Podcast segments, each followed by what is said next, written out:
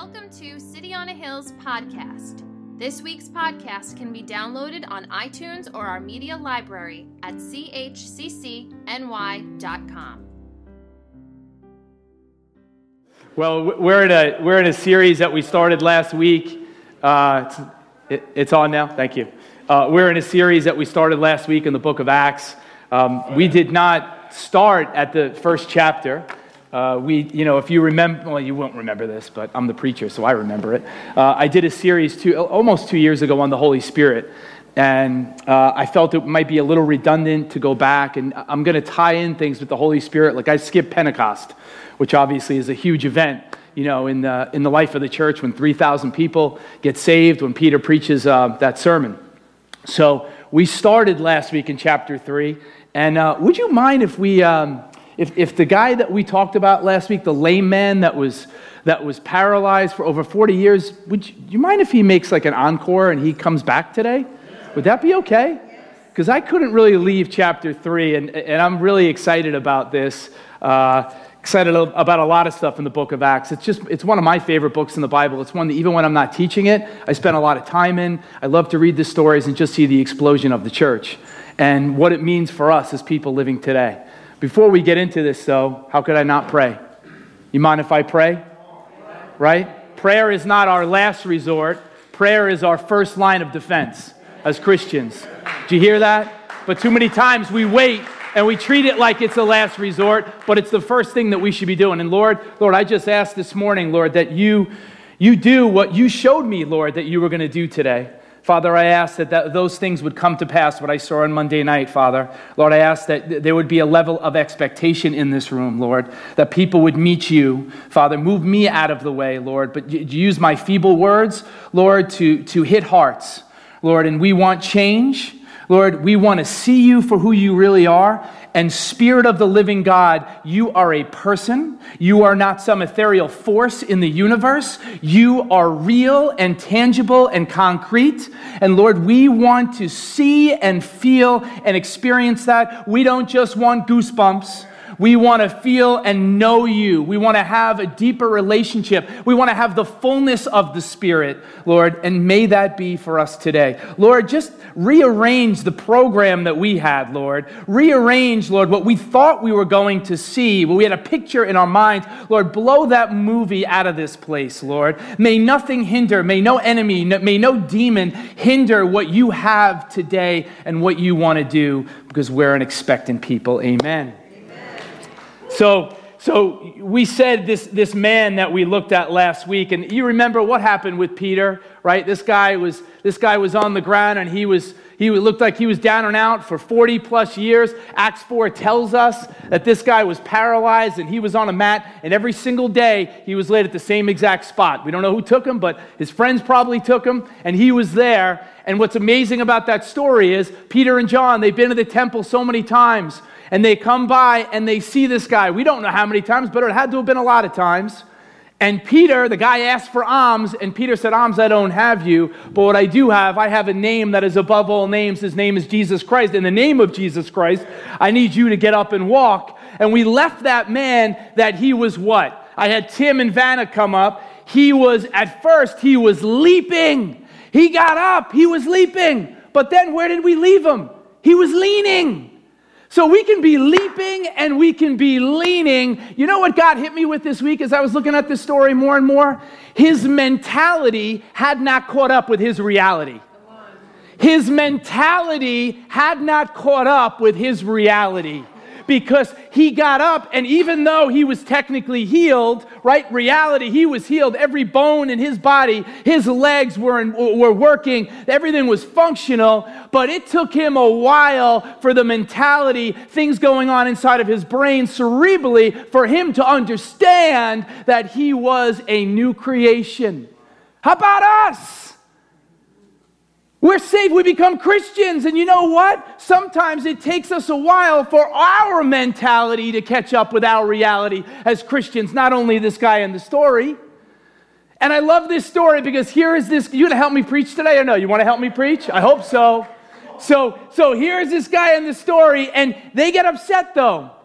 They get upset. The teachers of the law, the Sadducees, all these, these people that know the word, they know the Old Testament, right? They know things in and out. They've been trained. They've been schooled. And they get upset not because the man was healed, but because the method by which he was healed. You see, he was healed in the name of Jesus. Wait, didn't we get rid of Jesus? They're probably saying, didn't we crucified him? He's gone. What's up with these guys? We don't want to hear that name anymore. Kind of sound familiar to what we hear in our culture today? You could talk about any other name. Talk about Buddha. Talk about Confucius. Talk about Joseph Smith. I don't talk about whomever you want, but when you start mentioning the name of Jesus, because there's real power in that name, that's when people sometimes get upset. And here in this story, they, they don't, it doesn't fit the system that they have, because the system has been put in place. And these guys are calling on the name of Jesus, and things are happening, and they don't like that.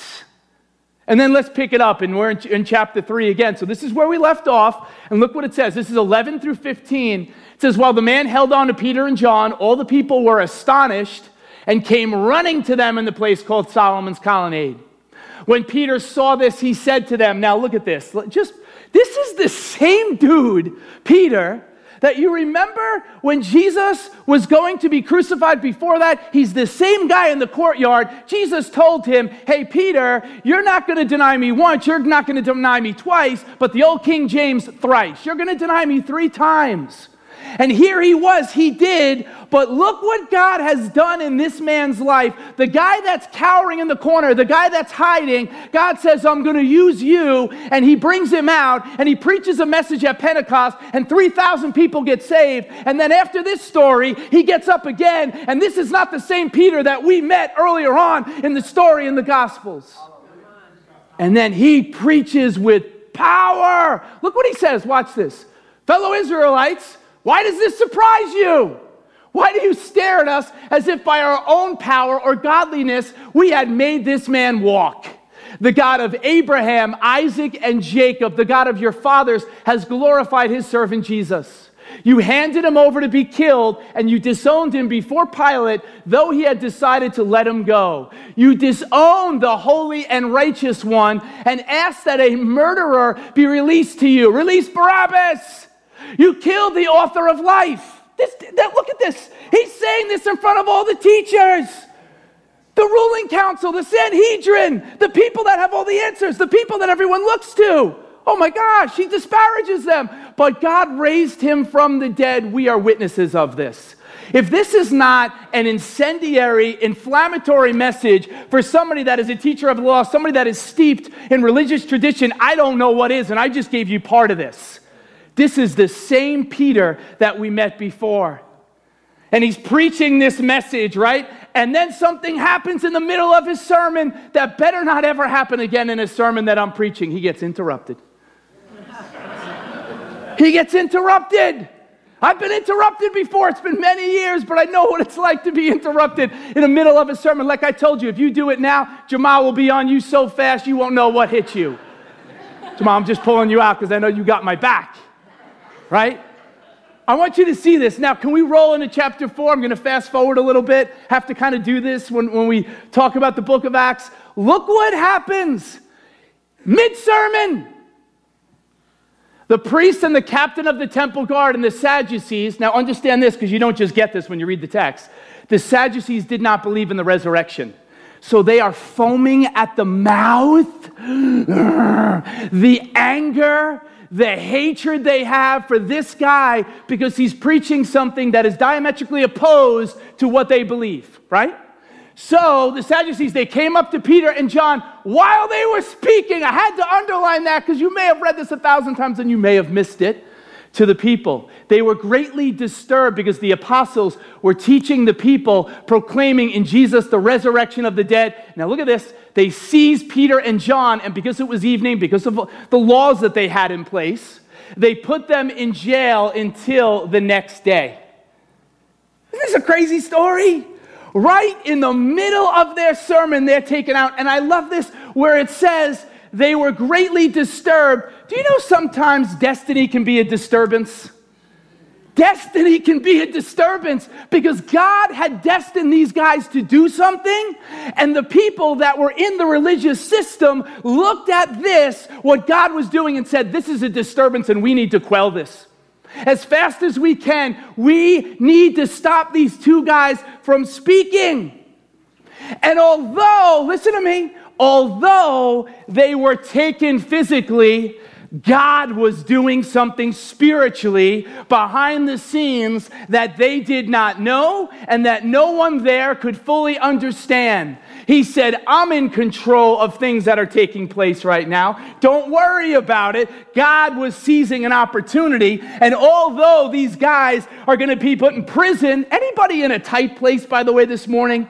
Because prison is a tight place, but it was the right place for Peter and John because God said, this is where my power is going to show off. Anybody in a tight place in their finances? Anybody in a tight place at their job? Anybody, your marriage is in a tight place this morning? Anybody in a tight place? Because guess what? If you're in a tight place, you're in a good place because that's the kind of place where God does miracles. This is where metamorphosis takes place. The butterfly comes out of the cocoon. The caterpillar becomes the butterfly, and it has to break out. Sometimes it's good to be. I like to be, isn't it weird? I like to be in a tight place sometimes. I like to be under pressure because I know when I'm under pressure, that's where the power comes from. There is pressure when we are put under power. Opposite, power when we're put under pressure. Just making sure everyone's listening to me. But it's so true. And here they are. They're put in the prison cell. And then you ready for my, this is this is the best verse. You ready for verse four? You ready for this? Look at this. Here it is. Man, I have read this a thousand. I couldn't wait for this moment. I've been dying for this moment. But many who heard the message believed. So the number of men who believed grew to about five thousand. Wait, wait, wait, wait. Hold on. Okay? Do you know even at Pentecost, I underlined men in there. How many women and children are part of this too? So there were three thousand at Pentecost. We have another two thousand, but this is just talking about men. I have to think there were thousands. Other scholars, thousands, because you're not counting all of the women and children. But here is what God showed me, and this is what I'm most excited to show you. Ready? Yes. Peter is in prison when this verse takes place. Can I stop for a second? Can I give us an analogy that I hope you don't forget? Can I just totally change gears? And do you trust me? I know where I'm going. You trust me? Cliff, you trust me? Okay, I'm going to give you an analogy as I almost died. There is a book I read some years ago. Even if you hate the game of baseball, even if you don't like it, you may have seen the movie. How many of you read the book or, or uh, saw the movie Moneyball? Familiar with this, Moneyball? I've waited to use this illustration for so long. Okay? Michael Lewis wrote a book some years ago. Can I just give you a little of the backdrop? Because I'm actually going to show you a clip in a second. And here's the backdrop. The guy's name, the, the head guy, Billy Beane, is the manager of the Oakland A's. And you see, they're like a second or third-rate organization. They're a small market team in Major League Baseball. Again, if you hate baseball, just stay with the analogy. And they, that's, you with me?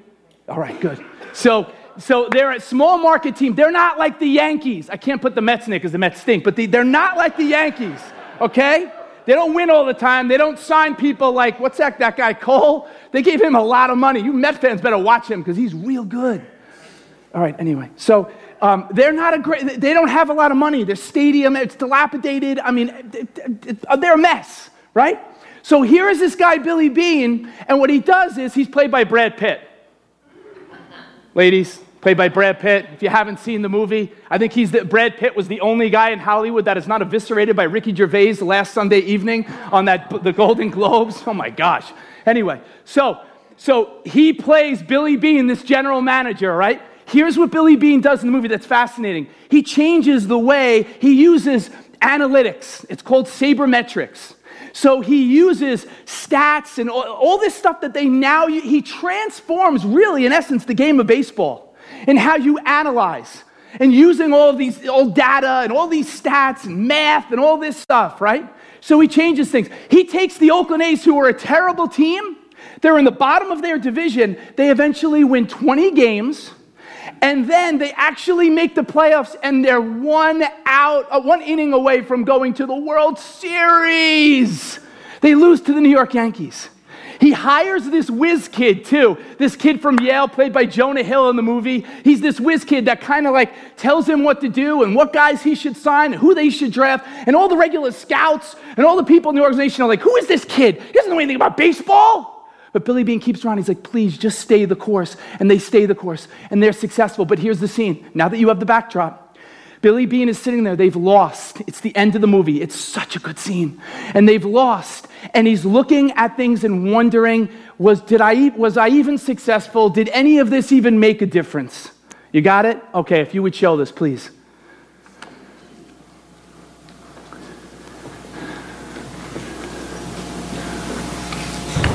Come with me to the video room. I want to show you something. No, man, I'm not for film right now. Come on, seriously. Come on, Billy, come on. The Visalia Oaks and our two hundred forty pound catcher, Jeremy Brown, who, as you know, is scared to run to second base. This was in a game six weeks ago. This guy's gonna start him off with a fastball. Jeremy's gonna take him to deep center. Here's what's really interesting, because Jeremy's going to do what he never does. He's going to go for it. He's going to round first, and he's going to go for it. Okay? This is all of Jeremy's nightmares coming to life. Oh, they're laughing at him. And Jeremy's about to find out why. Jeremy's about to realize that the ball went sixty feet over the fence. Stay with it, it's powerful. He hit a home run and didn't even realize it.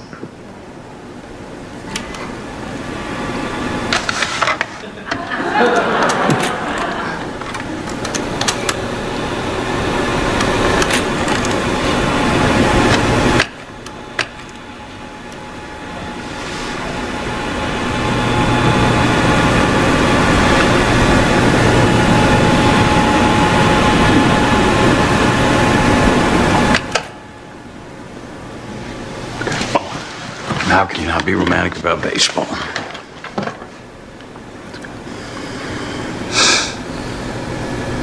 It's a metaphor. I know. Good it's clip, a right? Stopping it. Good clip. You want to watch the rest of the movie? No. Here's what. Here's what God gave me. You ready for this? You ready for this?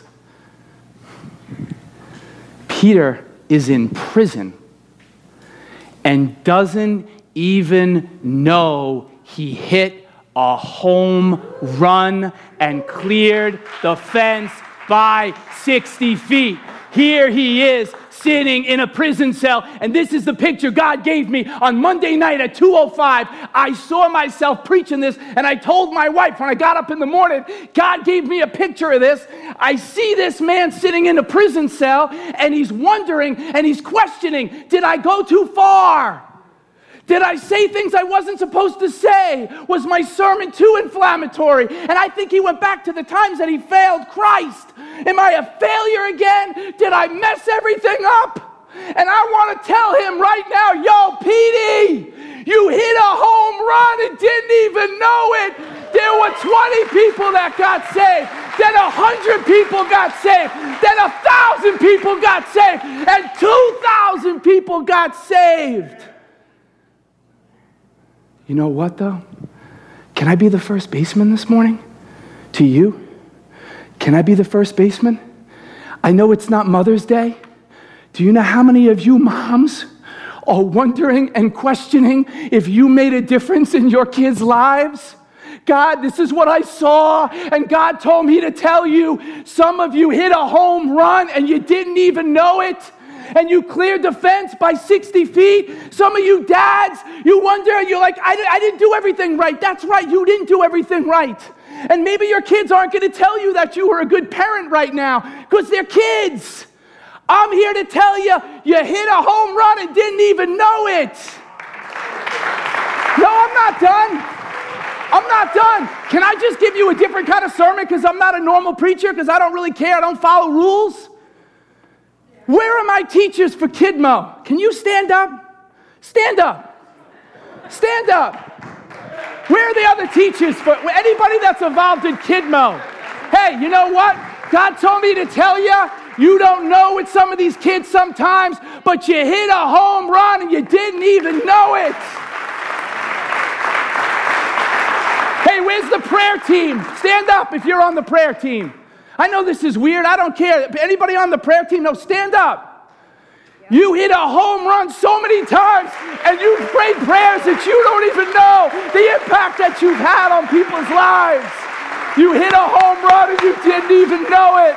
You cleared the fence by sixty feet. Think about how many people in here, things that you've done. I could go around this room. It's amazing that you're here personally, Coach. My coach is here. Coach, I don't see you a lot, but you hit a home run with me that I'm standing here right now, man. You hit a home run. You're the only reason I made it out of that place. You're the only reason I made it out of that place. You hit a home run and you didn't even know it. How about you two? I've never done this before. Is that all right?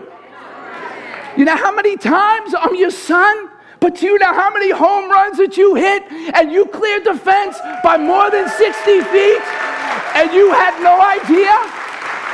You know how many kids at school? I was a kid.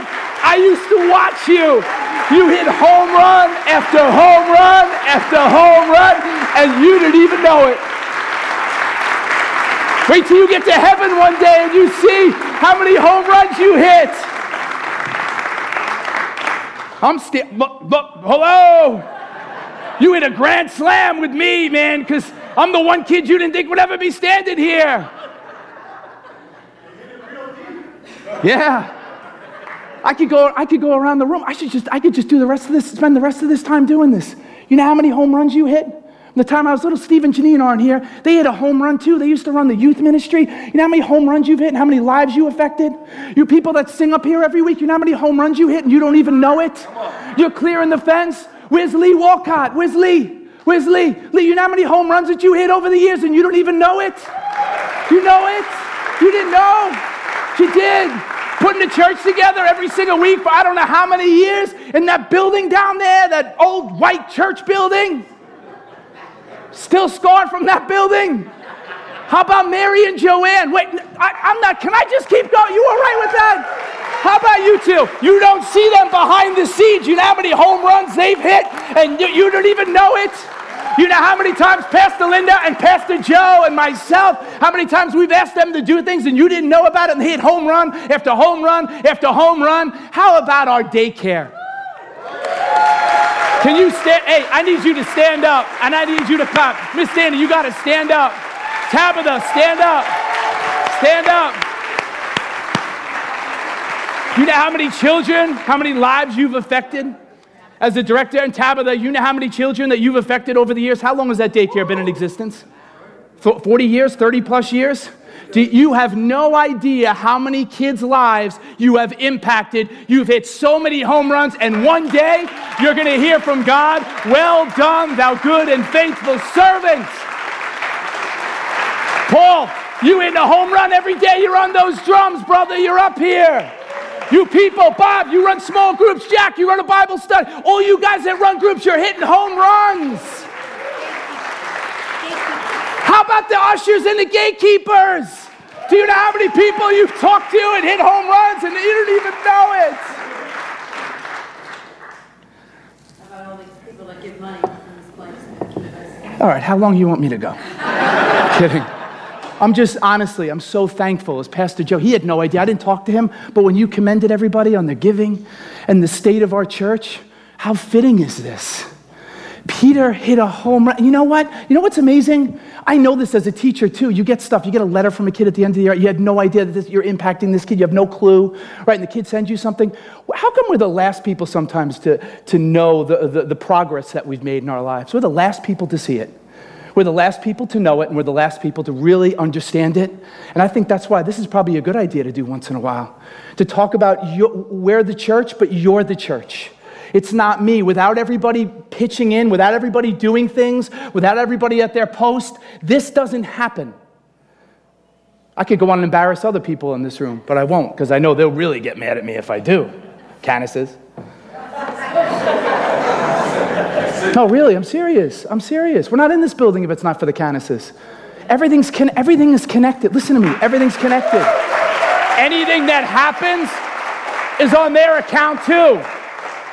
Wait till we get to when I talk about Stephen, who's the first martyr in the church, right? Who is right there watching this? He collected the coats of all the individuals that are stoning him, and they didn't follow the proper protocol. It is Saul of Tarsus who will become Paul, and he's going to have that incredible conversion experience. But he was standing there, and he says later on in the book of Acts that he never forgot it because he's watching, and he sees this guy Stephen, and Stephen had no idea the impact that he would have on the kingdom of God and the church, because he said things, and forgive them, Father, for they know not what they're doing. He looked at Jesus, the author and the finisher and the perfecter of our faith, and he followed him. Amazing what happens. Powerful. Powerful. I could stop my sermon, but I want to keep going. Is that all right? Yeah. Can I give you a little bit more from this? Can I? Can I? Can we go deeper now? Yeah. Let's go to verse eight. Let's go to four eight. So this is, uh, th- again, this is my favorite part of the chapter, right? It's Petey. I can't wait. This guy's amazing, man. What, what God did with him, right? But then let's go to four eight. Look what it says in four eight. Peter gives, and this is multiple times, multiple times. You see this in the book of Acts. Look what it says. It says, then Peter, filled with the Holy Spirit, said to them. Now, I underline that. Listen to me. I underline that because Peter and the others, weren't they already filled at Pentecost with the Holy Spirit? Wait a second. So they got filled again. Stephen was filled with the Holy Spirit when they're going to stone. Uh, uh, Philip is filled with the Holy Spirit. Paul being filled with the Holy Spirit. Time and time and time again, we see in the book of Acts these individuals being filled. Can I tell us and just be honest? And you know why I love our church? Because not everyone agrees and not everyone has the same theology. But what we believe, what your pastors believe, and what I'll go to my grave believing is that, yes, as Christians, when you become a Christian and you put your faith in Jesus Christ, you can't earn it, right? You get saved. You get the Holy Spirit, right? You get the Holy Spirit. But listen, understand this. There are fillings of the Holy Spirit to be baptized in the Holy Spirit the way these guys were and women of the book of Acts and moving forward. And I've taught on this, and I don't have a lot of time to get into this, but understand there are two camps, and that's okay. If you're a cessationist and you believe that the gifts in the early church, that they abated and they were done, and you know God used that to kind of get spur things on and get the church moving, but those gifts don't exist today, that's okay. We're continuationists. We believe that there is another baptism that just like the apostles had to get filled for power and works that God wanted them to do, and there were signs and wonders in the book of Acts. I will believe that till the day I die. And I've taught this. I could teach it again, and you know what? You could have scholars, and they both debate. I mean, I'm not, listen, that's fine. But all I want to ask you is, where is the power in the church today? Where is the power? Martin Lloyd-Jones, an amazing, prolific English preacher last century, and many of you may not know the name, go look him up. He was the lead pastor at Westminster Church in London. This guy was scholar of scholars. At the pinnacle of his career, you can go find it, pinnacle of his career, he stood up in front of his congregation, and he talked about this, and he said, many of you don't believe in the fullness of the Spirit, the baptism in the Holy Spirit, and he went on, and he said at the end, if you don't believe that, and he said, where is the power? Where in God's name is it then? If you don't, where is the manifestation of the Holy Spirit in our lives? He said this to a church. He wasn't some Pentecostal preacher. Do you understand the only thing that, listen, this is what I live for. This is what I pray for. I pray that there would be a move of the Holy Spirit like we saw in the book of Acts. That's what's going to bring some people to their knees and see that God is real. You know what, A W Tozer? Listen, I love the intellects. Don't get me wrong, I love the intellects. But I'm not going to be moved. And there's, there's a price to be paid as a preacher, I think, in today's day and age, when we live so much up here in our heads, right? And people think the Holy Spirit is weird. The Holy Spirit is a person. The Holy Spirit is not weird. There are Christians out there. They are weird, and they make the Holy Spirit weird. And if I was the enemy, which he does, and he does a good job at this, the way to thwart the growth of the church is to make people believe the Holy Spirit is weird. Those people would be weird without the Holy Spirit. Amen, church? This is what Tozer said. This is what Tozer said about the Holy Spirit. He said, in most Christian churches, the Spirit is quite entirely overlooked. Forgotten God. Robert Morris wrote a book with that title. Whether he is present or absent makes no real difference to anyone. If the Holy Spirit was withdrawn from the church today, ninety-five percent of what we do would go on and no one would know the difference.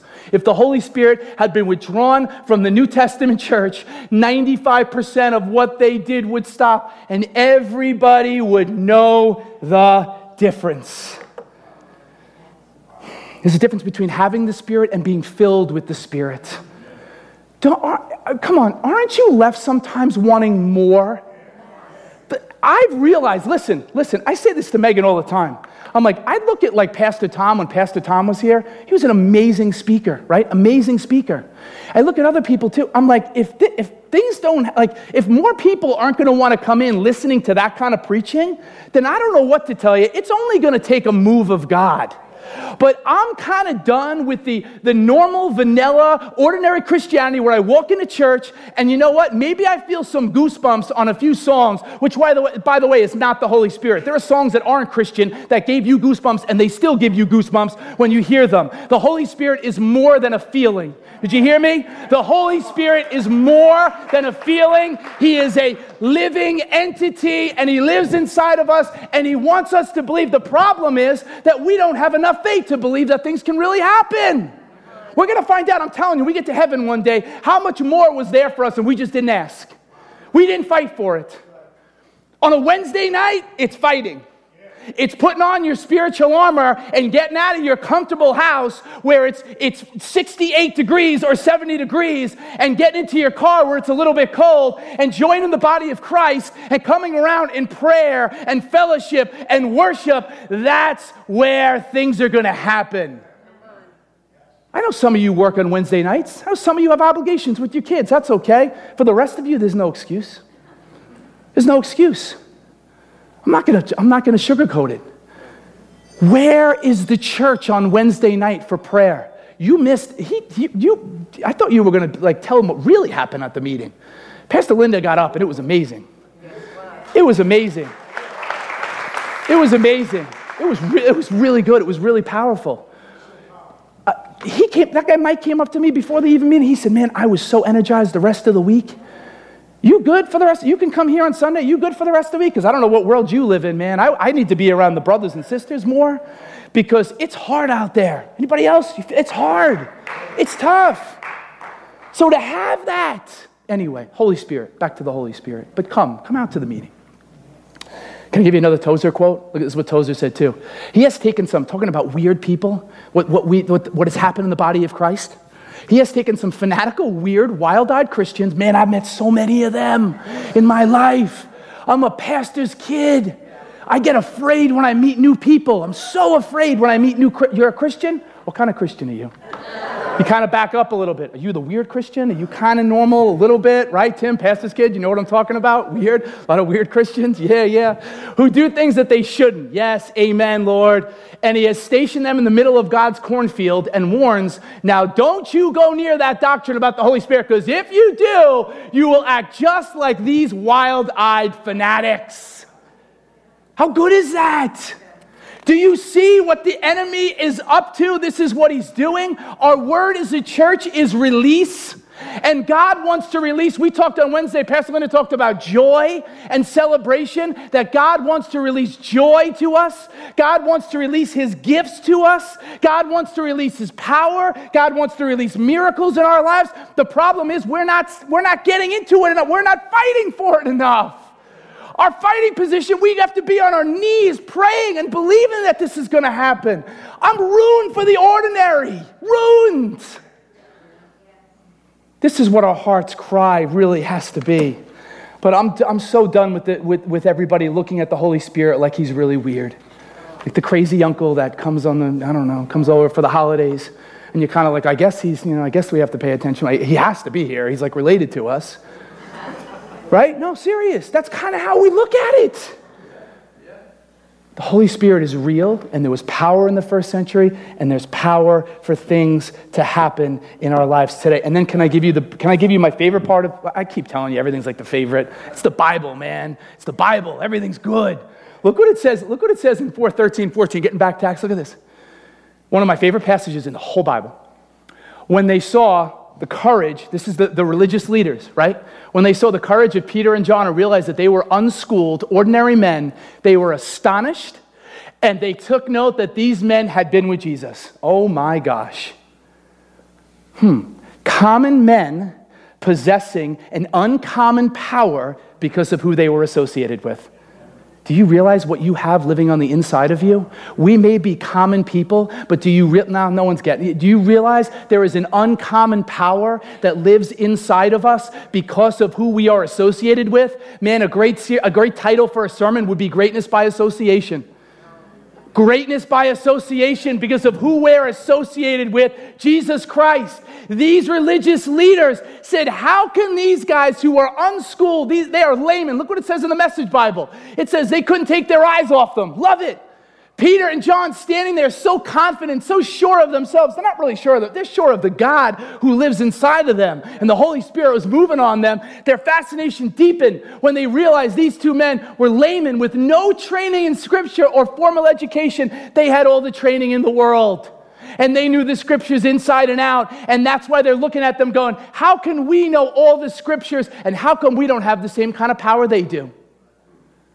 There's a certain power that can only be had. It doesn't matter what, what, how many, you could have more degrees than, than a thermometer. It doesn't matter. It doesn't matter what we know. There are so many saints through the ages, different sages through the ages. Listen to me, that knew God in a way that I want to know him, and they did not spend any time in a seminary. Sometimes a seminary can be a cemetery, and I've heard people say that, that went to seminary. Listen, I've been in seminary classes. The, you, you know what you learn? You learn on the job. It's baptism by fire, coming into a church and doing it and living and seeing all the, the crap that takes place and dealing with it. The realness, that's the reality of it when you come here. I love it that these guys, look at them. They recognize them as companions of Jesus, but with the man right before them, seeing him standing there so upright, so healed, that guy's still there. Don't you love it? The dude is still here. He hasn't left. You would think he'd want to go get something to eat, go see people, whatever. That dude is still standing here. Peter is still using him as a prop. Amazing, powerful story. How many times have you read this and you just missed this guy? Come on, seriously. Come on, right? You read this story a million times and we missed this guy. He's right there. What could they say against that? Yeah, you can't really say much against this. And here's what I want to tell us. We look at our limitations. How many of you? I always look at my limitations. I always look at what I'm lacking. I always look at what I don't have. Well, I'm not as smart as other people. I used to tell you and was very transparent about it. You know what it was like sometimes sitting down with Tom? Pastor Tom, it would take me a lot longer to put a sermon together than it would take Pastor Tom. And I'd be like, listen, I don't have the same brain that this guy has. Comparison is from the pit of hell too. We always compare ourselves to other people. It's, it, man, it, right? It does such harm to us. But we can't do that. And you look at these guys, and why I think this story is so amazing is they didn't, they, you know what? Their limitation wasn't the lid. It was the launching pad.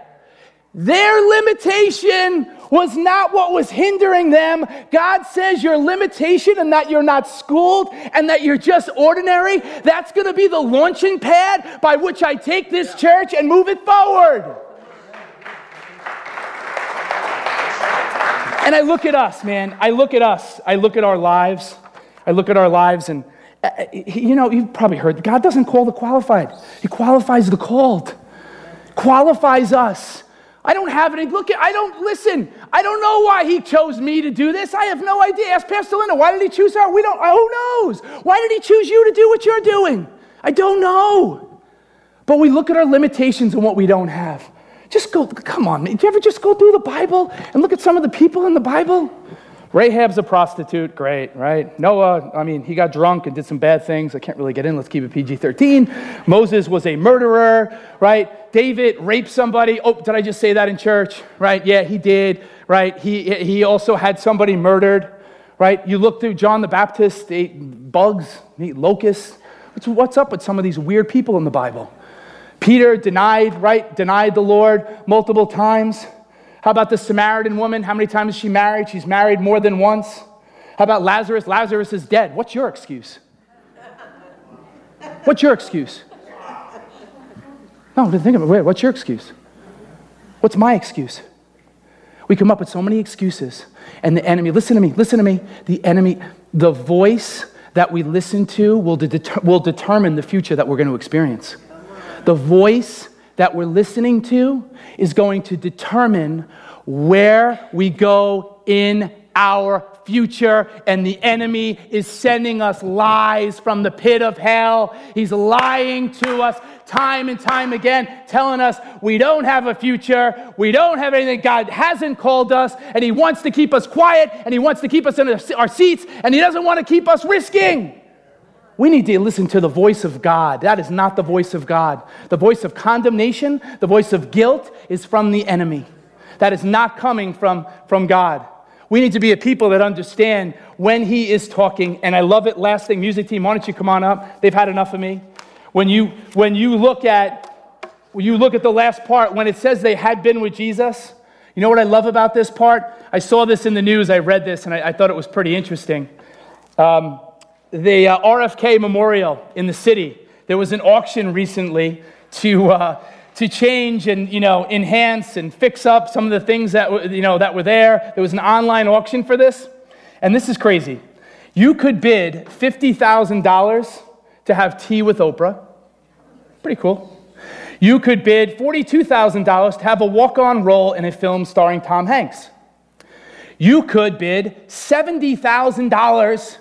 To play a round of golf with Phil Mickelson and get like a, a, a lesson. How great is that, right? All this money to spend time with people that society says are absolutely amazing, right? You know what God kind of hit me with when I read that? We can spend time with the risen Savior for free. We can spend time at Jesus' feet, and it doesn't cost a dollar. We can get inside of his word, and we can read. Just read the Book of Acts. Just open it up as we, we're in this series and watch things explode off the page. Man, I don't know if Peter, and my last thing, do you think if, can I go back to Peter and John? I want to just close with them because I'm so drawn to their story. Do you think if they looked at the church today and saw that all we had, all we have, we currently have, you think they'd be surprised with how little we do with it? Do you think that, come on now, the first century church, if they saw, we have social media, look at what we have. We have all, right, all beautiful buildings. We can get everything out with Facebook and Instagram and Twitter and all these different things. Don't you think they would look at everything that we have and go, what the heck are you doing? They had so little, but look with what they, they did so much with the little that they had. Church, why don't we stand up on our feet right now?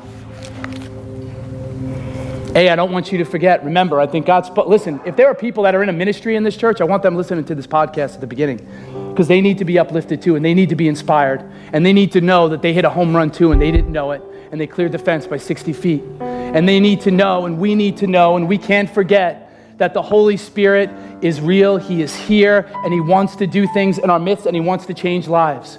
Why don't you come out on Wednesday night and we have more time for prayer, and let's see what the Holy Spirit wants to do. Why don't we see it? Why don't we just start singing a song right now? Why don't we worship him, and why don't we praise him? Come on, let us, let, let's worship and, and praise his name together right now. Come on.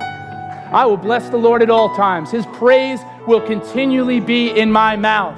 Come on, right? Come on, church. Let's magnify the Lord together. Let's exalt his name. Come on, church. Right now, let's open up our mouths and let's speak things out. Speak things that, things out that are not as though they are. Speak things into the atmosphere right now, because the atmosphere is changing as we're in this series. Come on, the devil wants to keep you down. He wants to keep you quiet. He wants you to think that this isn't your time. This is your time right now. Peter had his day.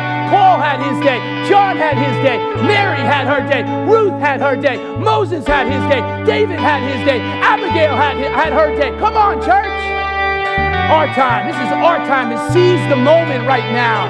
City on a Hill Community Church, He's got us in a special season right now. This is a season of release. Things are going to be released in our lives. Lord, Lord, I'm believing right now that you're going to release things, that things in the atmosphere, things that we can't even see, Father.